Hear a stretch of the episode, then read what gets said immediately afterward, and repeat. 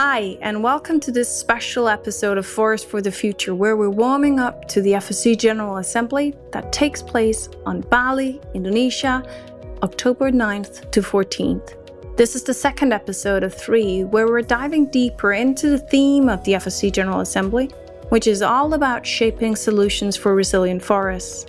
Today, we will talk about the role of people as we transform forest solutions together more specifically, the roles and rights of Indigenous people, communities, family forest owners, and workers.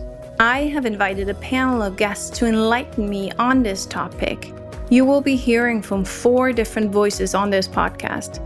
Anand Punja, Chief Engagement and Partnership Officer at FSC International, Vera Santos, Program Manager for Community and Family Forests in FSC, Rulita, who is a workers' rights expert, an FSC member, and a union representative in Indonesia. And finally, Anders Blom, who sits on the board of the FSC Indigenous Foundation, is a representative of the Sami people and a member of FSC. But before we dive too deep into the topic of people and rights, we need to start first with defining what is a resilient forest. I will let Anand explain. Traditionally, a resilient forest is something that has been seen as, as being ecologically resilient, resilient for the climate, resilient from a biodiversity perspective, resilient for watershed management, very much seen from an ecological perspective. What we would like to move it towards from an FSC perspective in particular is to think about resilience more societal resilience, what forests give and bring from a resilience perspective to broader society. So not just the ecological, but also to people and to the people who live in and around the forests first and foremost and rely on the forests for resilient livelihoods in, in many different ways. There isn't a, a one size fits all. They all have different roles to play. And much of that is their connection to that a forest, to the forest that is kind of physically how they are connected to that, whether it's through their ancestors, their spirits, whether it's through it's what provides them their their work, uh, whether it's through recreation, it's what provides them the recreational well-being, or whether it's through a family, it provides them with an income every so often to perhaps meet the financial needs of a big event, family event, or something like that. But they all have a role to play as a steward. And that's something that we should celebrate as well. And it's these stewards, I think, that we really want to celebrate as part of the people who build resilience into a forest. Every society can benefit from stronger, resilient forests. Mm. Rulita, I'd actually like to bring you in here as a workers' rights representative because from where I sit, we are seeing social aspects becoming increasingly important for companies and a lot of companies are expanding the scope of sustainability and responsibility for them as a business from just being very much focused on environmental rights to also really encompassing social rights. We're also seeing consumers care more about social rights actually on the same level as they do care about environmental due diligence. Are you also with in FSC, are you seeing a shift in the role and the perceived importance of workers and their rights? Yes, Loa. Uh, there are more than 200 million organized workers globally. And it is to be understood that they do have multifaceted roles. Uh, so, the first roles that they have is that they're involved in the production stream from source to end and uh, so that they know inside out what's happening in the company. And the second role is that they also live in the area adjacent to the forest or even in the forest themselves. And so they make up part of the local communities that uh, are also affected by um, the management unit or the forestry companies. And the third is that we sometimes uh, overlook that workers are also consumers of the forest based products and from construction materials, to furniture, household, daily groceries, children, school books, etc.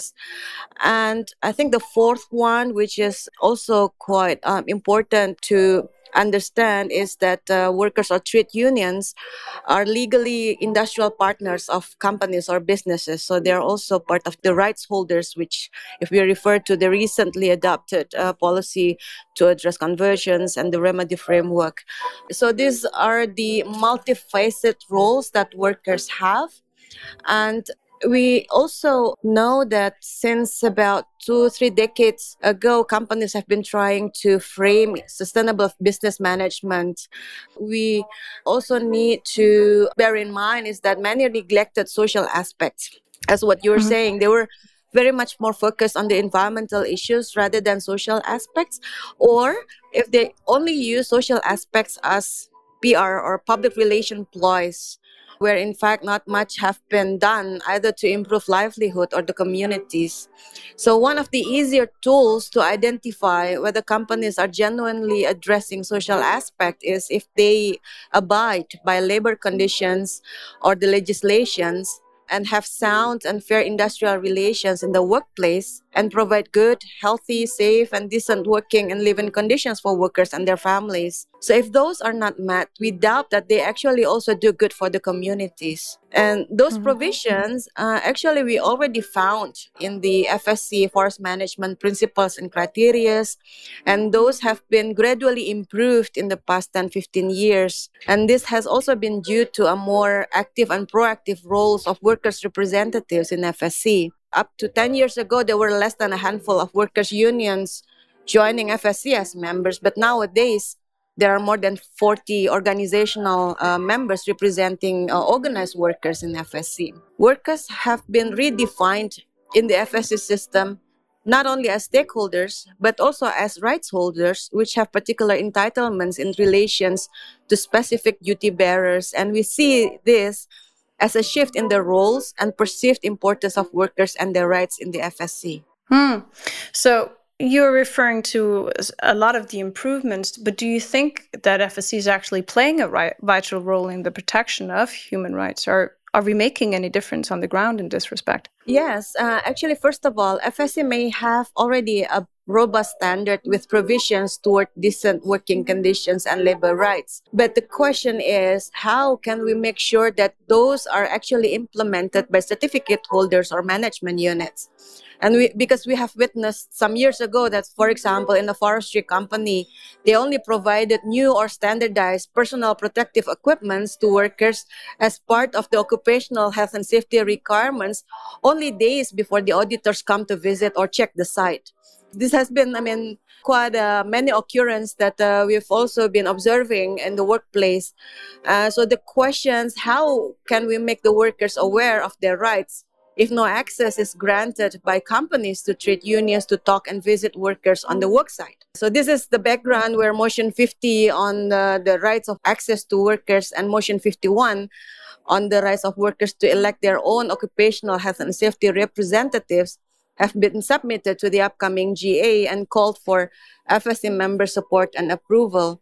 So those motions, so motion 50 and 51, are the enabling tools that FSC core labor requirements and the criteria in the principle 2 of the forest management and also the provisions of the occupational health and safety requirements in the chain of custody and controlled wood are genuinely implemented and I'm confident that with the situational background that I've just presented, with those having those in mind, the FSC members will support and vote for them. And this is a way where FSC can play a vital role in helping to ensure that workers' rights are being protected around the globe. Mm-hmm. Vera, I'd actually like to move over to you because you are the program manager for community and family forests. And, and when we talk about family forest owners, they're not becoming part of FSC t- to the same extent as as workers and unions to have their human rights safeguarded, right? I mean, their benefit from joining FSC is a slightly different one. What do they gain from it? Uh, and you are right, uh, uh, Loa. So the family forest owners can have additional benefits from joining FSC. Although we can observe a, a, growing trend in the worldwide, not only from private companies but also from governments giving back the land, acknowledging their legal and customary rights. These constituents, so indigenous peoples, communities, family forest owners, they own and manage a very significant proportion of our world's forests. And with that with this giving back to their or a, a, growing knowledge of their rights this offers fsc an opportunity because we are a market driven system. We focus on uh, promoting responsible forest management with a, a specific set of requirements. And we assume that there are different types of benefits for joining certification family forests, communities, because of their settings, their specific challenge that they face towards uh, forest certification, they don't have that ability to come so quickly as we would like them to, to join us in terms of uh, uh, members or certificate holders or benefiting from forest certification systems. FSC has for a long time uh, an interesting policy solution, very suitable for these cases, the, the group certification that has two dimensions that are very important for these constituents. It allows them to reflect the share in terms of roles and responsibilities on a better way, acknowledging their traditional government systems, but in a way that is transparent for them, that has an organizational structure behind and allow them to be sustainable over time. It also allows for the uh, economy of scale, so to, to collectively come to forest certification and on top of that, it's usually led by a community leader, traditional or someone that has a more technical savviness to to help their neighbors to have help other community members to have an entrepreneurship approach and to have a, a better access to markets that do value sustainability that do require sustainability and this is something that is not quick to address. So we, FSC has been working for quite some time on this. We are confident that we are now in the right position to be more relevant for these constituents by the, the different uh, policy solutions and market and business related tools that we currently offer. Mm. And you're mentioning that it's a slow process and if we look at our global strategic plan, we have quite ambitious goals for how fast and how much we want to grow within the family and community forests. What is it, a tripling maybe of, of compared to what it is today? I, I think you know the numbers better than me. What is our goal more specifically? Our goal is to double the area that we had in the beginning of our uh, strategic period. Okay. Nevertheless, I would not call it ambition. I would call it aspirational. And I think it does reflect the, the growing importance that Indigenous peoples, communities, family forest owners have for FSC family as a whole. It's acknowledged by the governments, it's acknowledged by the private companies. And as Anand was mentioning about what was a resilient forest, people are crucial. And having such a clear aspirational goal, I think it's a clear sign for all of our members to the focus FSC has for these constituents. Mm-hmm. But is it possible to combine resilient forests with increased access to market and therefore increased sales? Definitely.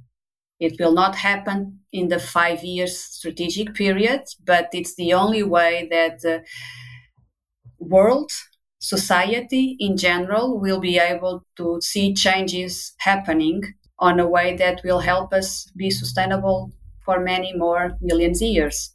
And I'd actually then like to bring you in because Vera keeps referring to Indigenous people and all of the solutions and traditions that Indigenous peoples have from centuries.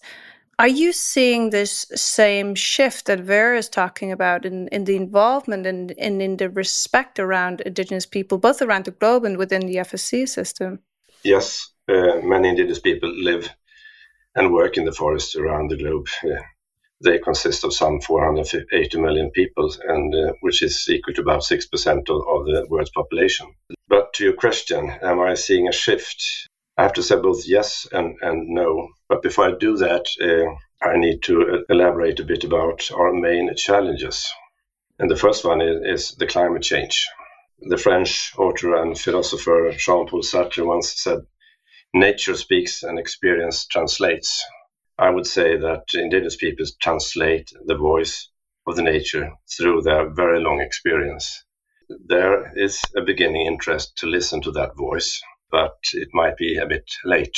Uh, in my part of the world, uh, in Sapmi, and we are living in the in the Arctic, which is regarded as a canary bird of climate change. In in our part of the Sapmi, we see a culture that is on the edge of, of, of being erased due to climate change. Uh, the traditional reindeer husband, husbandry are now suffering every year from uh, changed climate conditions, a lot of snow, a lot of rain, frozen ground on, on the, that prohibit the reindeer from feeding. And, and if nothing happens very quickly, I'm afraid that the reindeer herding culture could be dead in a generation. So another other challenge that we do have uh, is uh, question rights. I mean, indigenous people's rights are crucial for the, the respect, but let us remind ourselves that only in 2021, 33 indigenous people's leaders were killed in South America alone. And there is a constant threat to indigenous people and indigenous people's organization worldwide. So the third challenge that we have to handle is the loss of biodiversity and hence the loss of traditional ecosystem services. Unfortunately, the forest also contributes to, to this loss of biodiversity. So, back to your question do I see a shift? Well, I would say if, if you start with the positive side, FSC is a good example. We have, uh, by integrating Principle 3 in our standard, showed that we would like to be market leading when it comes to the respect of indigenous people. And we have also strengthened that, that uh, ambition uh, with the implementation of PIPC, the Permanent Indigenous Peoples Committee, which is a permanent body to the main board in order to give advice to the board in, in, in their decision concerning indigenous people. But we have also established the, the FSC Indigenous Foundation in Panama, uh, where we try to work more proactively with indigenous people in the forest, but not only in the forest, because indigenous people they live in a in an indigenous cultural landscape, and in that landscape you have forest, but you have also other factors that is important for their daily living, and we have to see ourselves in, in, a landscape perspective when we work with indigenous people. That is uh, positive, but unfortunately, FSC is quite alone as a market-driven instrument, being as clear in, in their ambition to support indigenous people Another positive thing is COP26, which actually emphasized the need to listen to, to the voice of the nature through indigenous people. But so far, it has been very much the confession of the lips. We haven't seen much mm-hmm. results of that. If we go on the neg- negative side, go- governments uh, are not true to their promises in the Paris Agreement. Very few are actually living up to that ambition. Uh, we are just now here in Sweden having an election, a general election. I note that none of the parties are talking about climate change. And this goes not only for Sweden, I see that worldwide. The governments uh, and, and the leading politicians don't really have the guts to discuss those issues. When they are not taking the responsibility, then we see destructions of indigenous people's culture that is going on as we speak. International law and national law is not enough to protect the rights. I mean, we have it in, in, in wording very clearly that everyone who has ratified or, or signed those international law conventions and declarations should protect indigenous people's rights, but the implementation of that is not very impressive, to, to say the least. So, uh, FSC has a big responsibility to become a role model for other market driven mechanisms. I would say so far we are a bit of a global standard when it comes to these issues. Mm-hmm. Is there anything that you would like to see FSC do more, or anything that FSC could do to push this towards being a more general movement, not just something that we're solely pioneering? Yes, one area, and, and I believe that Vera is also involved in that, is the implementation of FPIC, free by mm. prior and informed consent. We are quite specific in, in uh, Principle 3 that, that no forestry can go on uh, in, in indigenous cultural landscape without the FPIC of those living in that landscape. but we are still a bit vague on how to implement that. We have our uh, our guidance, and I I have also been a part of of the editing and of the committee to have developed those guidance, but those are not mandatory documents. Those are just recommendations. Just now, there is an ongoing project in in, in Sweden. Uh, Canada, Chile, and, and the Congo Basin area, uh, where we are going to look into the possibility on or, or compare the, the experiences of the implementation of FPIC in those countries. This will be very important because uh, FPIC is, is a key to most of international law. We should be in front of that, but not only in relation to, to certified forestry. We must also uh, uh use that concept inside our own organization and always remember that, mm. that FPIC goes both ways it goes for, for, uh, also in, into our own organization, how we make our own decisions within FSC. Mm-hmm. So, is there anything in particular that you're hoping to see from the upcoming General Assembly as a result when you look at it from the perspective of Indigenous peoples?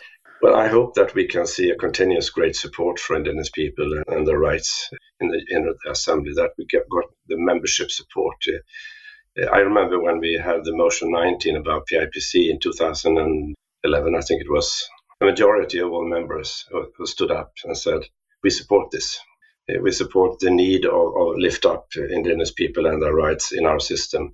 And we see that there is a need for, for the, the governance structure, the board, to have proper advice from indigenous people in, in the daily operations. Uh, and, and, I was proud at that time, and I over the membership of FSC, and I hope that I can be proud after the General Assembly as well this time. It's a great organization that we should be proud of. But in order to be even better, we need to be better to listen when nature speaks and to those who, based on experience, can translate that voice into wisdom. And I would like to quote the poet T.S. Eliot, who said that where is uh, the knowledge we have lost in information, and where is the wisdom we have lost in knowledge? That's a very profound quote. I can't help but wonder when I hear these things, Anders, what would you like to see us do differently than what we do today? I know it's a tough question. I think we should be better in implementing. Uh, we have a great standard, we have a great framework, but the implementing part is not always great. And it's quite, sometimes quite slow. We are now implementing FPIC, and I really will see that we do that in a proper way. But sometimes FSC is a very big organization. It's quite bureaucratic. It's quite uh, complicated. Sometimes a long way between actions on the field and, and a General Assembly talking about criteria and principles. Can I add to that? This is something that Vera and I have a conversation quite regularly about. I, agree, I, would, I, I very much hear and Anders when he says that. And I think in our journey as FSC, as a kind of organizational system, whichever you see it as, I think we are at that point, and I hope you see the signs of that, the early signs of that Anders as well. I think as as FSC, we are now wanting and have the confidence to, and have the skills and capabilities also, and capacity to support implementation and enable implementation better. I think historically, what we've done is we've kind of focused on the development and left the market to implement. And it's clear that that hasn't really worked as effectively as it can. And part of that is, is our own confidence and the way we do things. And we've kind of tried to separate our role and the market's role.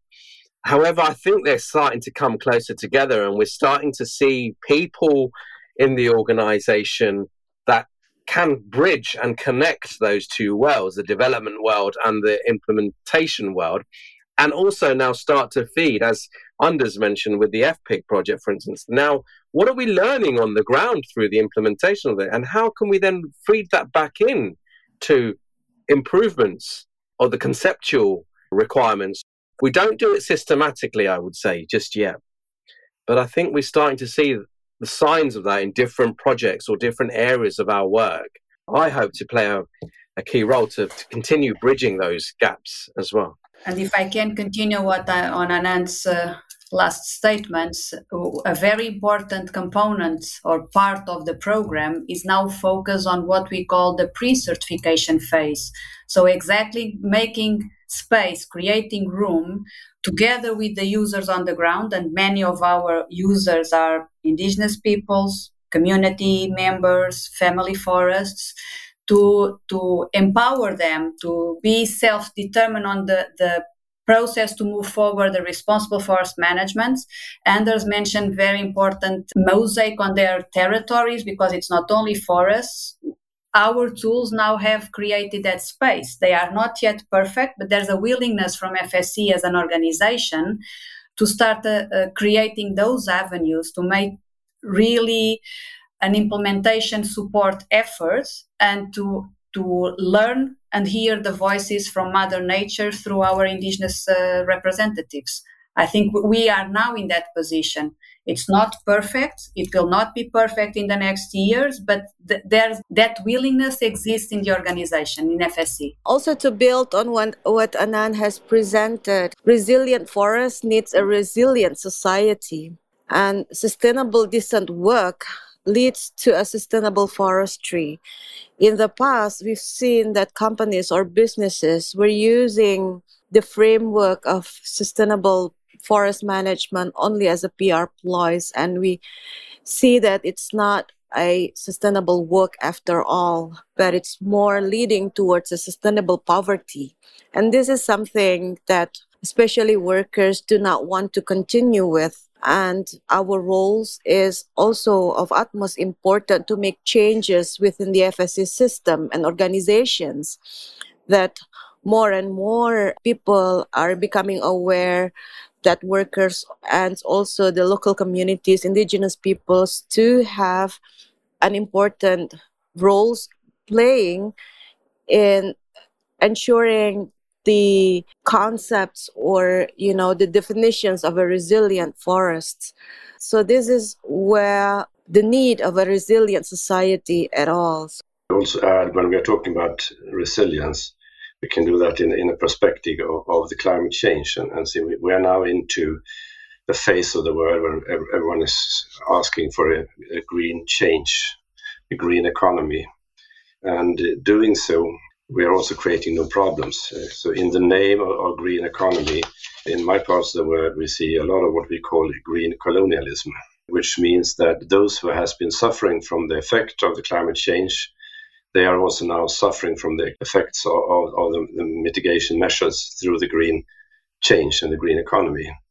So we are opening mines, uh, we are starting energy production, windmill farms on sensible areas where indigenous people are living and make them victims in, in, a double sense victim of the climate change, but also victim of, of the mitigation measures. That is not resilience, even if we are talking that this green change is an, an example of a, a, resilient way of solving the problems. So words can have a, a dubious meaning. Mm-hmm.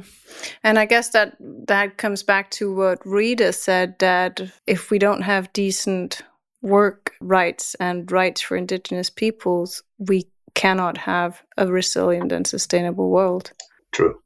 What we'll have is a resentful and divisive world and society, not a resilient and empathic working together society. And I'd like to end this conversation on people and the rights of peoples from different perspectives with you with one last question because you are are the organizer of a key session at the General Assembly which focuses on the role of people in in scaling up uh, solutions and creating resilient forests. What are you hoping for audience that participates in that day to take away from the session? I guess the way I've been trying to organize the day is to really set it up in a way to inspire with kind of pride, joy, celebration in some ways. That if you move to a more inclusive approach of working with different forest stewards, then everyone can be part of the solution. We don't have to fight for a different solutions. We can all bring something to a broader solution, and that everyone has a, a role to play there and to make people feel proud of that. But the other thing I think is for the audience, what I'd like them to take away is the audience and maybe the wider audience here as well is a sense of empathy. And I want people to go away with a better understanding of the challenges and opportunities and the, the love, the spirit, the tangibles and the intangibles, the skills, the capabilities that different stewards bring to a solution. And that by mm. accepting that and by encouraging that, people can work together to be part of that's that solution. That's it. With this, I would like to thank our four guests today. All of them will be present during the FSC General Assembly in person. If you want to learn more about this topic and engage in the debate, I strongly encourage you to register for our General Assembly and participate, either in person or virtually. You can see much more on that and register at ga.fsc.org. That was ga.fsc.org. As mentioned in the beginning, this was the second of three episodes. In the next episode, we will be diving into how we can demonstrate the value that forests can give as we work as a global community to deliver on the Sustainable Development Goals. So stay tuned to learn much more about the event and the important topics to be discussed and found solutions for there. And if you don't yet know why you should participate in the event virtually or in person, here's a testimony from FSC member IKEA, represented by Mikhail Taralov as to why it's important to engage.